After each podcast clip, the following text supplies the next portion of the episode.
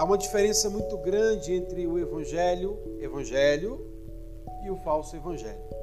O falso evangelho ele é baseado em experiências, em sentimentos e sensações.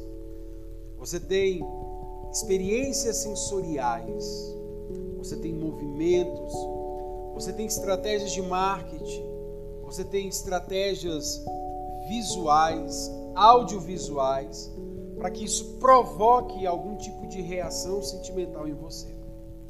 O verdadeiro evangelho é aquele que diz o que você precisa fazer, sem meias verdades, sem muito floreio, para que você possa ter uma vida com Deus.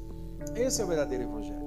Há um escritor que escreveu um livro chamado Evangelho Antigo, que ele diz: o Evangelho Antigo é aquele evangelho que diz para o pecador: você tem que se arrepender e ter uma vida com o seu Senhor. É isso que produz vida. É isso que produz crentes raízes. Crentes que no dia da adversidade estarão de pé. Crentes que no dia da alegria permanecerão firmes com seu Senhor. E crentes que no dia da volta de Cristo Jesus serão encontrados entre os eleitos que estarão com o nosso Senhor. Confissão de pecado é tema de crente de evangelho antigo. Confessar pecado é tema de crente que de fato entendeu a palavra do Senhor.